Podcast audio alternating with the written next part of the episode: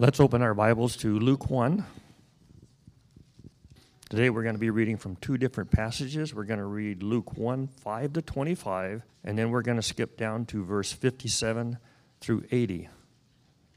In the days of Herod, king of Judea, there was a priest named Zechariah of the division of Abijah, and he had a wife from the daughters of Aaron, and her name was Elizabeth.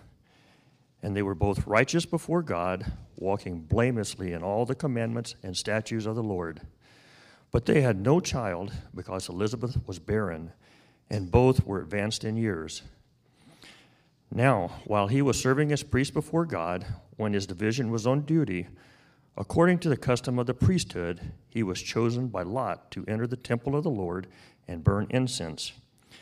And the whole multitude of the people were praying outside at the hour of incense. And there appeared to him an angel of the Lord standing on the right side of the altar of incense. And Zechariah was troubled when he saw him, and fear fell upon him. But the angel said to him, Do not be afraid, Zechariah, for your prayer has been heard, and your wife Elizabeth will bear you a son, and you shall call his name John. And you will have joy and gladness, and many will rejoice at his birth, for he will be great before the Lord and he must not drink wine or strong drink, and he will be filled with the Holy Spirit, even from his mother's womb.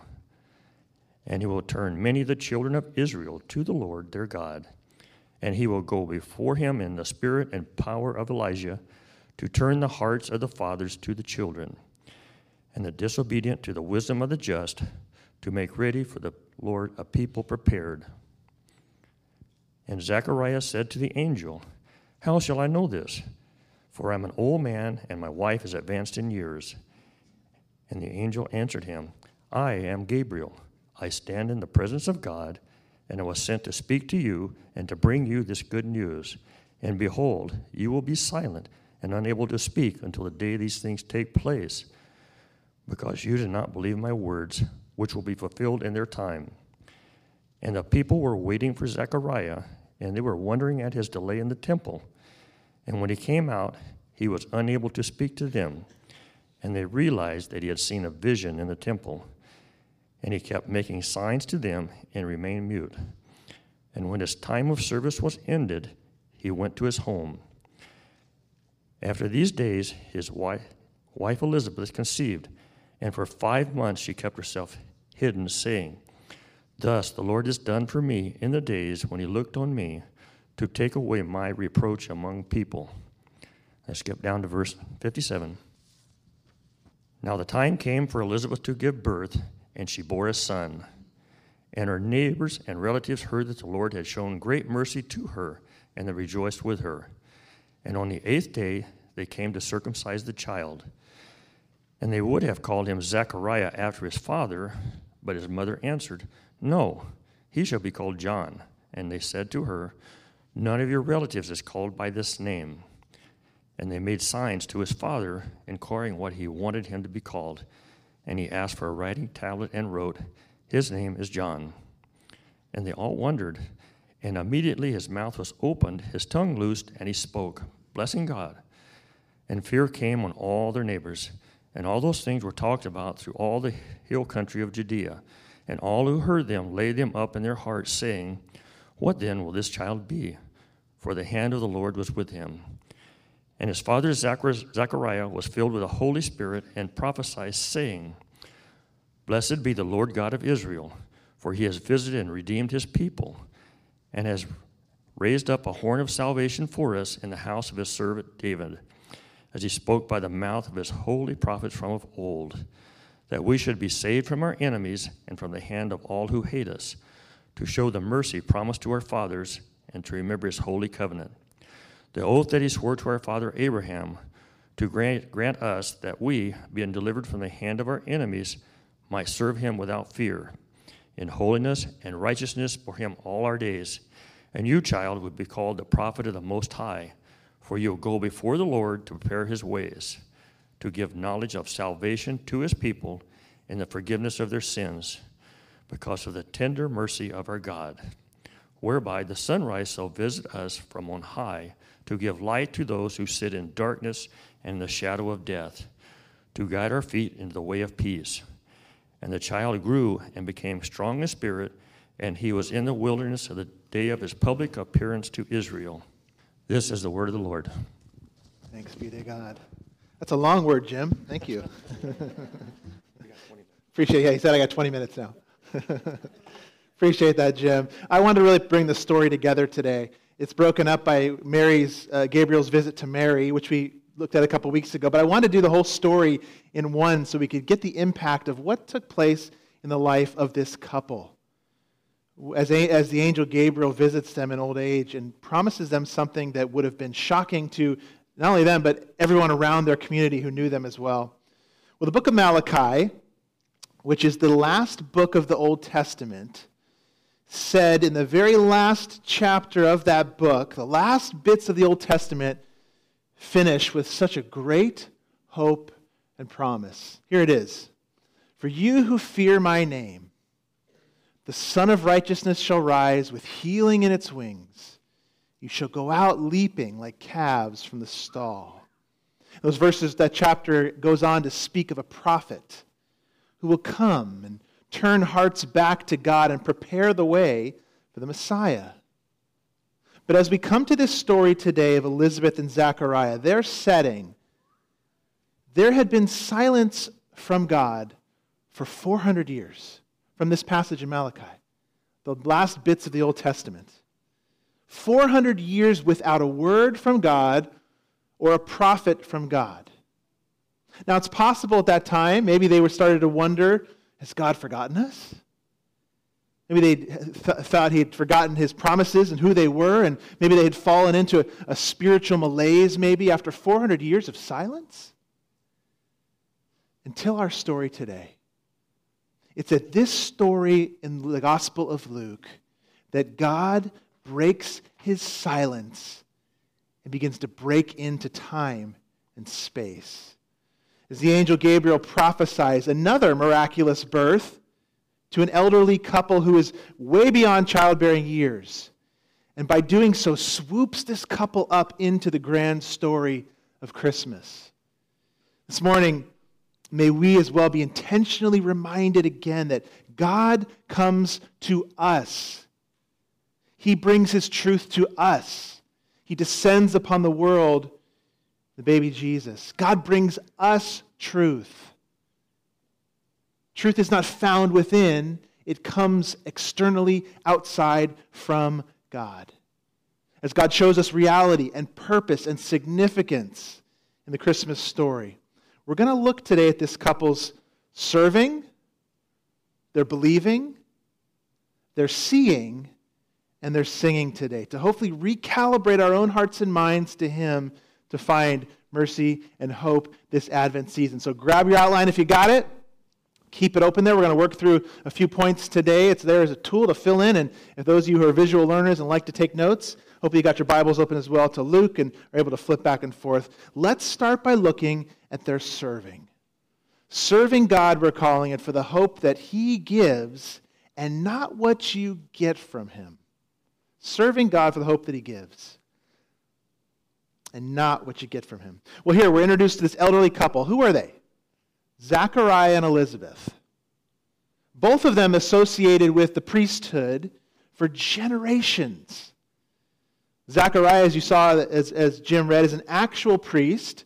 He was probably one of an estimated 8,000, actually. It's a lot. We think maybe a couple priests in the temple. No, probably 8,000 that were broken up into divisions. So a fairly ordinary with 8,000 of them, position at that time, but nevertheless, he was a priest.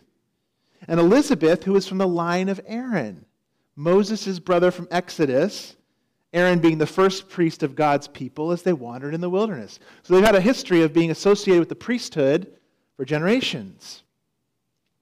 And here we see a couple that, in spite of 400 years of silence from God, faithfully serving just faithfully living out their, their relationship, their walk with God in the communal life of God's people. They're just living it, living obediently, living righteously, verse 6 says. And they were serving God into their old age faithfully. I mean, may this be the description of each and every one of us in our latter years or all through our life.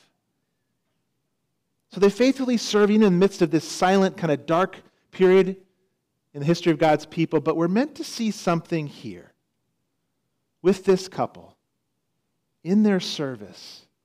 Something that would have been, in any culture, would be a huge disappointment and discouragement, but in a biblical Jewish culture would have been an acute, just burden, an absolute burden. Elizabeth was barren. She was unable to have a child. I know even this morning there's probably someone here that can relate to infertility issues. And Elizabeth, though, in verse 25, she actually calls it a reproach, a disgrace, she thinks. And this is what they believed in their Hebrew culture that barrenness was a punishment for something. It was a reproach, it was a disgrace. And they must have had moments, this couple, when they, where they thought, we're righteous. I mean, the, the Bible says it. We're living a life for God, we're serving Him. Why does He not bless us with a child? Why will He not give me the desire of my heart? Or maybe they had days where their thoughts swung the other way, where they thought, we must not be faithful. We must just not be obedient people. We think we are, but God isn't blessing us with a child. And Elizabeth must have just felt this much more acutely, and actually with a broken heart. But this is our tendency as humans, isn't it? We equate our blessing in life with God's level of approval of us, don't we? We equate the blessing we have with His approval. If I have what I think I need, well, then, God must be pleased with me. I, I must be doing okay. And if I don't have what I need, then God must be punishing me. He must just be punishing me. But it's just not true if you're a follower of Jesus Christ. That's not biblical. You are accepted in Jesus alone. God is accepting of you as he is with his own son. Think about that.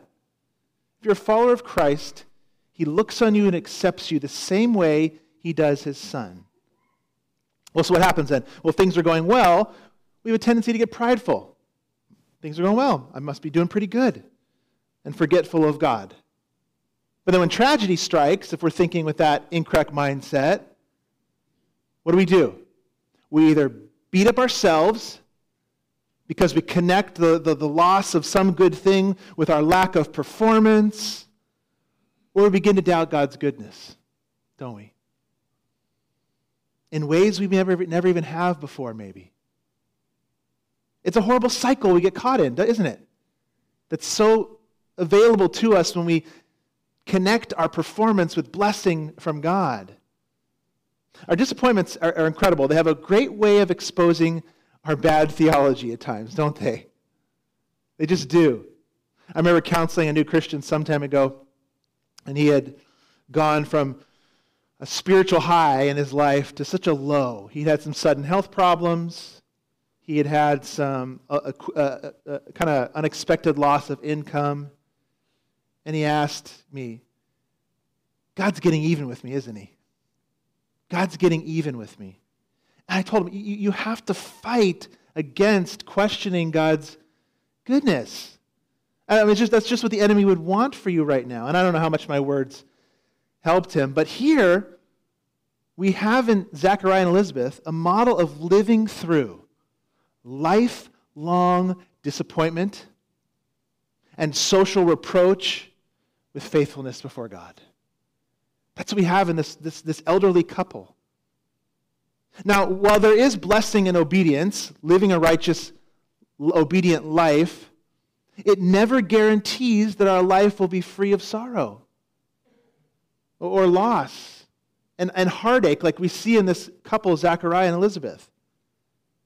We have to ask ourselves the question when we do experience real loss this question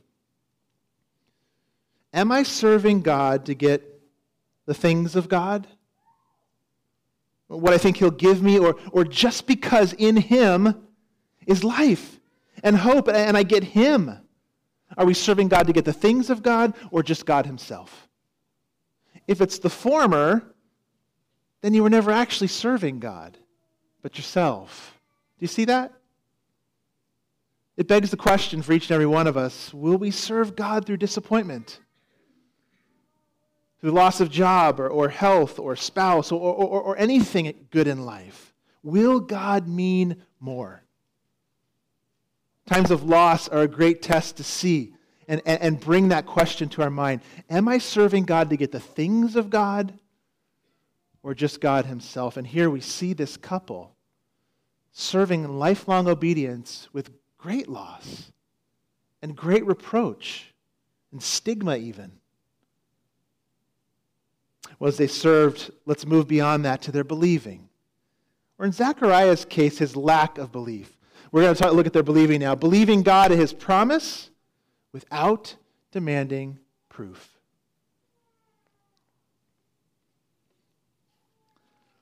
They're an incredible couple in their service, in their following of God, and yet we see this aberrant moment with Zechariah of unbelief. And as we move to this encounter between the angel Gabriel and Zechariah on the biggest, biggest, biggest day of his professional career ever. This is like the pinnacle for him. And they had no idea what their family was about to get wrapped up into. Well, Zechariah, this day in the temple, this was a once in a lifetime opportunity for Zechariah to offer the incense, the offering uh, uh, of incense in the temple. And given the number of, of priests, as I said, about 8,000, and the infrequent amount of times that a division of priests would serve, maybe a couple times a year, that, it, that his number would come up for this privilege, that the lot would fall on him, is absolutely incredible. It's, it's the pinnacle of his professional career. I mean, how many you think, how many professional athletes go their whole career without winning a championship? Most of them. This was, this was Zechariah's day. This was his win. This was a, a big deal as the lot fell on him. He'd have the privilege to enter into the holy place, the temple, and be in the presence of God in a unique way and intercede for the people with an offering and with a prayer. But his great day did not go as he expected, did it? Not in the least. As Gabriel comes along, let's look at Gabriel's prophecy. We see in the text that suddenly, suddenly an angel appeared to him. And as normally the case, he was frightened. He was frightened. And angels are great and glorious and probably bright and magnificent creatures, and it's not surprised that he would be respond in fear as these angels are glorious messengers, and he begins to Zechariah. Look at verse 13 with me. The angel said to him, Do not be afraid, Zechariah, for your prayer has been heard. And your wife Elizabeth will bear you a son, and you shall call his name John. What prayer do you think? What prayer? Now, I was inclined to think that God remembered their prayer from long ago for a child. And, and, that might be the case, but I don't think it is. In the Hebrew, as it's written down, it seems to imply that the angel's talking about a prayer he had just offered, a prayer he had just said when he was lighting the incense. And since he doesn't believe Gabriel when he prophesies the child, what was he praying for? My sense is that he was praying for what any priest would have been at that intercession time with the offering, praying for the saving of God's people, praying for the saving of, of the nation. And it's possible it was the child, but the way the story plays out, it doesn't seem likely that he was praying for a child because when Gabriel says, you know, you're going to have a child, it's like, no way. No way. So he probably wasn't praying for that.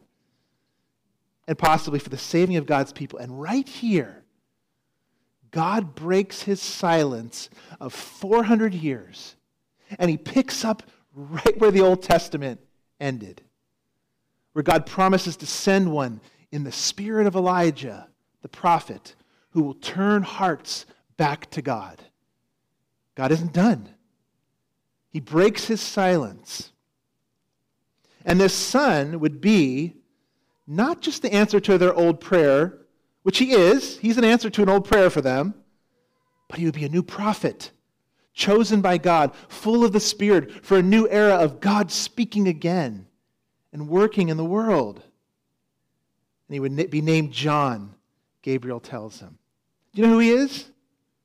He's John the Baptist from the New Testament stories and the Gospels who plays such a prominent role and paves the way for Jesus the Messiah and gets people ready. This wasn't just going to be an ordinary child. Yeah, they wanted a child. They had no idea what was coming their way. As you can see, look at Zechariah's response. Let's take a look at it. Gabriel's got this great prophecy as God breaks his silence. And then Zechariah's response. What incredible news! Incredible news. Now imagine if Zechariah could have talked when he got home from work and Elizabeth asked, How was your day at work, honey? you have no idea.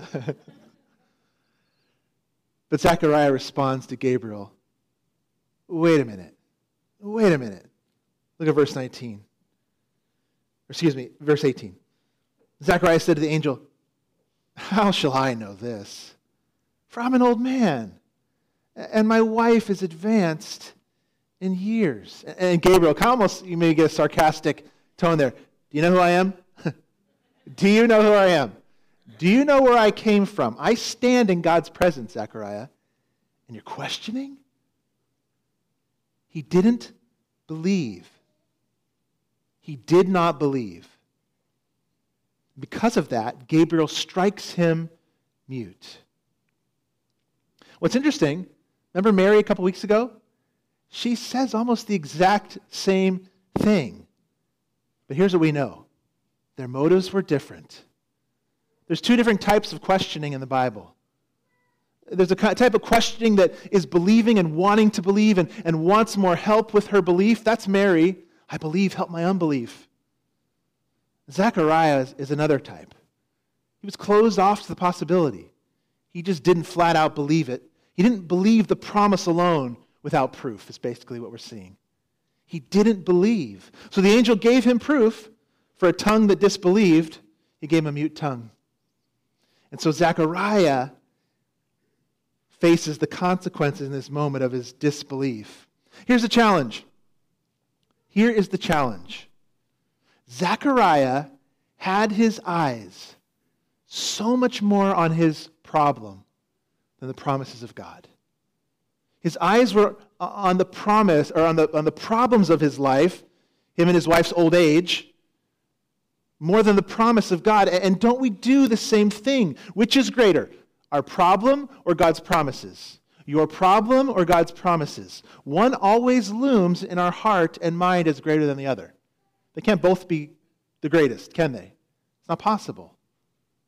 And we become so focused on our problems that we can't even hear the, the, the, promise of, of God. Or we forget and we can't meditate on or believe the promises of God. It was a great example I read this week uh, uh, of this, this problem. Did you know that you can take a quarter, you take a quarter, and by holding the quarter up to your eye, you can block out the sun? Now, it doesn't work from out here, obviously, but you think about it. The closer that quarter gets to your eye, which, you know, this little tiny quarter, you can blind or block out the magnificent radiance and bright light of the sun. We do that with our problems. We hold them so close to our vision, like Zechariah is doing, that we block out the great, bright sunshine of God's wonderful promises over our life.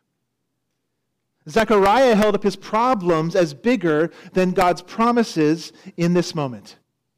And he wanted proof. He wanted to walk by sight in this moment, not by faith. I mean, think about it. If anybody should have believed, he should have believed. He's a priest. He knows the Word of God. He knows the history of angelic appearances. He knows the history of God opening wombs that couldn't even have babies. He knows all of this. And in this moment, he's in the temple in God's presence, even. And he wants more. He wants more. There comes a time, I think, when it's just time to rest in God's promises. a time when it's just time to say, I just got to rest in the promise. And that was it for Zechariah. This was the time for that. But his old age had become an issue for him. He couldn't look past. Don't ever believe that God is done working with you. Whatever age you are, don't ever believe that God is done working with you, even in your old age. Look at Zechariah. You are not forgotten. He continues to work. And I would say to any of us, uh, uh, those who are elderly, you are a vital part of the church and God's mission for the church until He calls you home. But Zechariah couldn't get past his age, he couldn't get past it. Well, actually, if you think about it, uh, those in old age, it's actually the way God has set up the church for the elderly to disciple the younger. It's the way, it's, it's the, the, the, the responsibility he's given to the older generation, not to fade off into the sunset, but to go out burning so gloriously bright for him that the younger generation comes along and says, I want what they had. I want what they had. Uh, if you're, if you're not sure, look at the short letter of Titus this afternoon. Write that down if you're not sure. Read that this afternoon. The short letter of Titus, it's short. And the theme there of the elderly being used in their old age until God brings them home. You may feel youth pass you by, or you just don't get the next generation. Don't let your age or any other problem for any of us become the quarter that you hold up so close to your eye you can't see God's promises anymore. And you forget the promises of God. Zechariah had that problem. But let's go on from their believing, or in Zechariah's case, lack of believing, to their seeing what comes of this story. They're seeing God's mercy and community, which brings celebration and praise.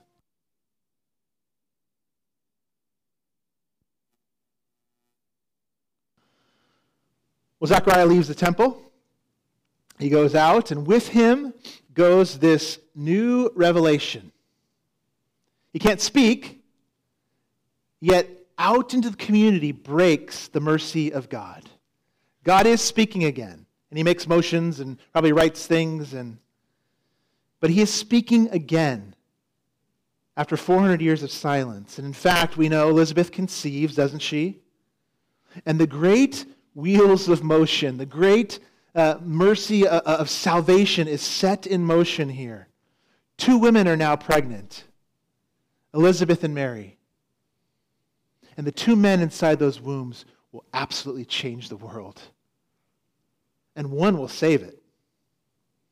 And it's with the simple words of verse 57. Flip over with me now. The simple, just a simple verse that you and I can see that God keeps his promises. It's simple.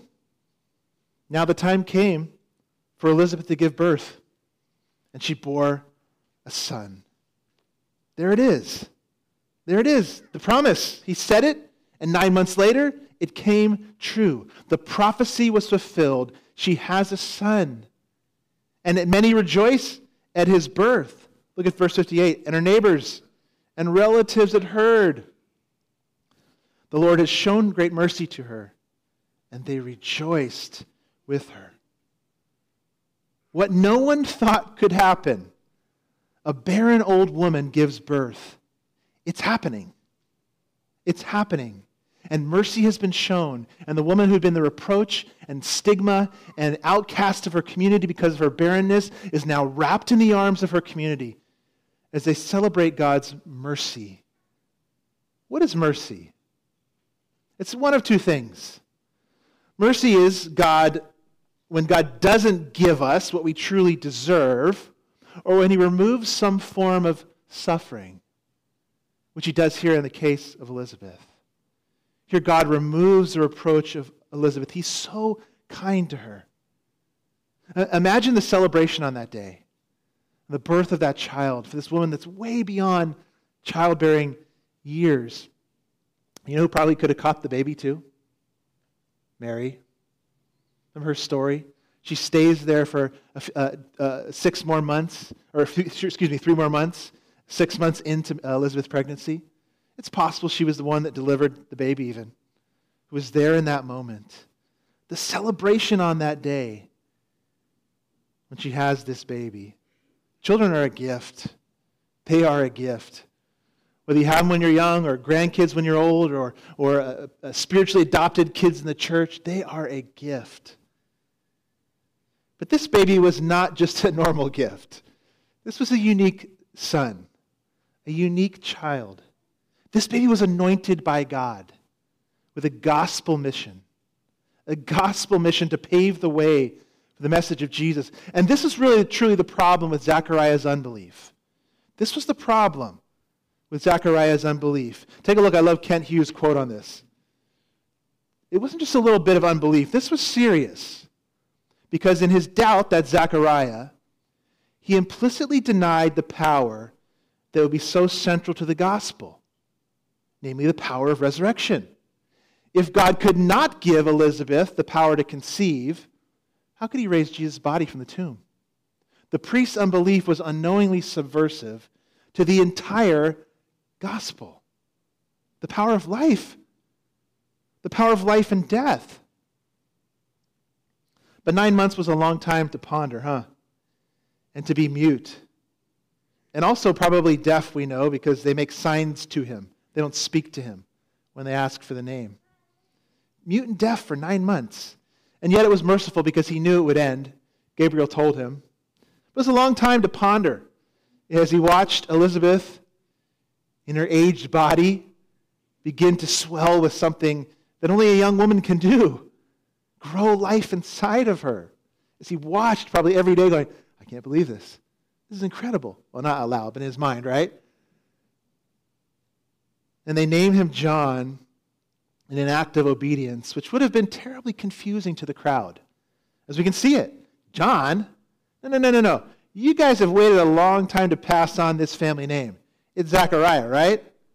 No, no, no, wait. You, you know, no, it's John. It's John. And the people started to understand in that moment in verse 66. And they ponder these things. Well, what then will this child be? John? The Lord will do something special through him. They began to think over this is not a normal family situation here. The birth, and now this naming? And Zechariah, in this moment of obedience, receives his speech back and breaks out into marvelous song. Let's close with their singing a song of salvation that prepares our hearts for the Savior.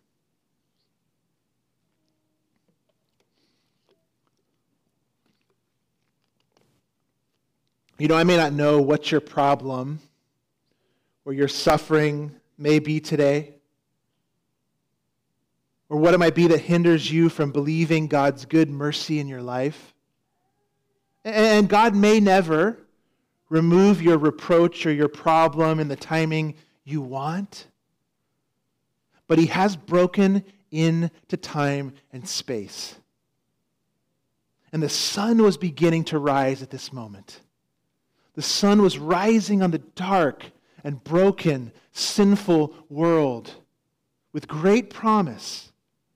And while the blessing of a son was wonderful for Elizabeth and Zechariah, there was an even greater melody to sing a greater song to sing. Let's look at, let's close by looking at this song with a few uh, themes we'll pull out of it. Here's the first one a greater song of deliverance from the garden to the manger. Now, Zechariah in his song has all kinds of Old Testament allusions. The first one we see is that no matter what it looks like in your life, no matter the problems, no matter the enemies surrounding you, no matter how it looks like the cards are just stacked against you, God will deliver his people. God will deliver his people with the promises he's been making from the garden all the way up to the manger. Look at verse 68. Blessed be the Lord God of Israel, Zechariah sings for he's visited and redeemed his people. He goes on to reference the covenants, the agreements, the promises with David and the covenant, covenant with Abraham, as we know. But it goes back to the garden, doesn't it? We know that. Our Genesis series, here's our verse, Genesis 3:15. I will put enmity between you and the woman, between your offspring and her offspring. He shall bruise your head, and you shall bruise his heel. Remember that? The, the, the first gospel, the first gospel promise in Genesis 3. Here we see God keeping now, thousands of years later, and 400 years later from the close of the Old Testament, keeping his promises over generations and centuries. From Adam to Eve in the garden, to Abraham as he went out and wandered uh, to find a new land, and to David the king that would have an eternal kingdom. Promises they would never see come to fruition. Think about that. They would never see it. And yet they live faithful lives. We get to see the promises you get to see the promise fulfilled in Jesus. Do you hear that song in your heart? The promise and fulfillment of prophecies over generations. That we get to live on post resurrection. That Adam, Eve, David, and Abraham never had. Never had. We have the true finished story of salvation coming to earth through Jesus. So look past the quarter that blinds you. Look past it to the eternal realities that you can be saved in Christ. And someday all those hindrances and problems and pains and trials and quarters will be removed and gone. And you will see him shining as he is. He's always been this a promise keeping God. That's what Zechariah is singing. In mercy, he saved us. He is saving us, and he will save us. That's the promise. All three. Look at his track record, uh, Zechariah is saying. Look at God's track record. And as you see it, worship him this Christmas by trusting and obeying his promises, because that's why he delivered us. The second part of his song. We're delivered to worship. That's where Zechariah goes in this song. He gives us the promises of covenant, deliverance, and he says, Well, why? To worship. Look at 74b, uh, the second half. Actually, just do 74. That we, that we, being delivered from the hand of our enemies, might, here's the purpose, serve him without fear, in holiness and righteousness before him all our days. You're delivered by him so you can live for him. Delivered by him for the purpose to worship Him, serving Him without fear because He's shown us His good and kind mercy in Jesus Christ. If He's given us His Son, think about this, and you're in Him by faith, what do you have to fear? Your greatest fear is maybe death. You know, death is, in one way, the greatest thing that can happen to a believer. We don't wish it, we don't hasten it, we don't chase it. But when it does happen, it's the greatest thing because you're home with your Lord. You're back with Him. You're with the one you were made for. So, what do we really have to fear if He's given us His Son? What did He have more precious to give? Serve Him, Zechariah says, all our days. And Zechariah meant it, didn't he? He was an old man. He'd served Him many days. Oh, to be faithful to the end. Do you want that? Do you desire that? Do you crave that? Do you pray that as Zechariah does? Keep me faithful to the last day, Lord. To live as Zechariah and Elizabeth did in investing, serving in the community of God's people long into their old age. And then, as their son did, by pointing to the Savior. Let's look at him, a great servant who points to the Savior. Redeemed to worship to point people to the Savior. Zechariah prophesied this over his son. You ever seen those giant foam index fingers they wear maybe at sporting events or you know different celebrations and it kind of you know we're number one it's this giant foam finger that's index finger that's pointing we're number one Well, that's what John did. Except his giant index finger was pointing at Jesus. That was his whole purpose. From the womb, he'd be filled with the Spirit, as prophesied. He paved the way. He pointed the finger at Jesus. He softened the ground. He tilled it up to get it ready for the planting of Jesus' ministry. John's entire life was defined around Jesus. Every parameter of his life, everywhere he went and what he said and what he did was connected in some way to Jesus Christ. In our secular era, we look for identity, uh, purpose, meaning, value, truth inside ourselves. And if John does anything, if John does anything in his ministry, he does he, he shatters that view. And he says, No.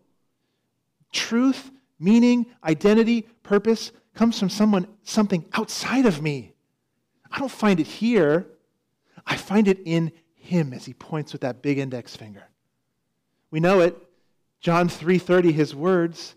He says, "He must increase." There's that big finger pointing. It's him. It's him. It's him. I must decrease. It's the tone of his life. He's saying, This, this man, this Messiah, this is objective reality. This is why you were made. This is purpose and meaning. You know, like a fish that was made for water. They don't do very well outside of water, do they? like a fish that was made for water, you were made to point to Jesus, to image him. And yet, what do we do? We flop on the shore gasping, don't we? We flop around gasping for meaning, trying to find our life in so many other things. And John says, He must increase, I must decrease. And that's why we need Him. That's why we need Jesus to shine a light on our futile efforts of self salvation. And that's what He does. It's our last point of this song, Zechariah's song is a rising sun of salvation. I'm going to read 77 through 79 again. He's preparing his way that's to give knowledge of salvation to his people in the forgiveness of their sins because of the tender mercy of our God, whereby the sunrise shall visit us from on high to give light to those who sit in darkness and the shadow of death, to guide our feet into the way of peace. This is the song of Christmas. Forgiveness of sins will come through this baby that John will point to. Mercy is available, John is saying. As the sunrise visits us, it gives us, he gives us the objective light of, of truth to guide our path to guide us towards the way of peace between God and men. One of the things I love about living in Oregon, uh, and it can be difficult too, but uh, during the fall, winter, we have those late sunrises. I like them because I get to see more of them because they happen later rather than at 5 a.m. Especially when I'm driving my kids to school. And they go to school out in Newberg, so it's a ways out. But what I love on those mornings when I'm driving out is when I drive out to Newberg, is that what looks kind of hazy and foggy on the way out looks a lot clearer on the way back. Why? The sun's had a chance to kind of come up. It's begun to kind of burn off some of that early morning mist and fog. And on the way back, it looks so much different than on the way out. As I see what the sun has done, as it's brightening things showing the colors of some of those fall leaves. And the green kind of dew, uh, water that, that makes the beautiful green just kind of pop as it's burned off the fog. And this is what Jesus does. He lights up the world with truth like a sunrise. He burns away the fog. He incinerates your sin on the cross. That's what he does. That's the sun of that's the sunrise coming. That's the water you were meant to swim in. Not flop on the shore gasping, but just basking in that beautiful sunrise. Don't flop on the shore. Swim with freedom, in the freedom of His forgiveness and love. Let's pray.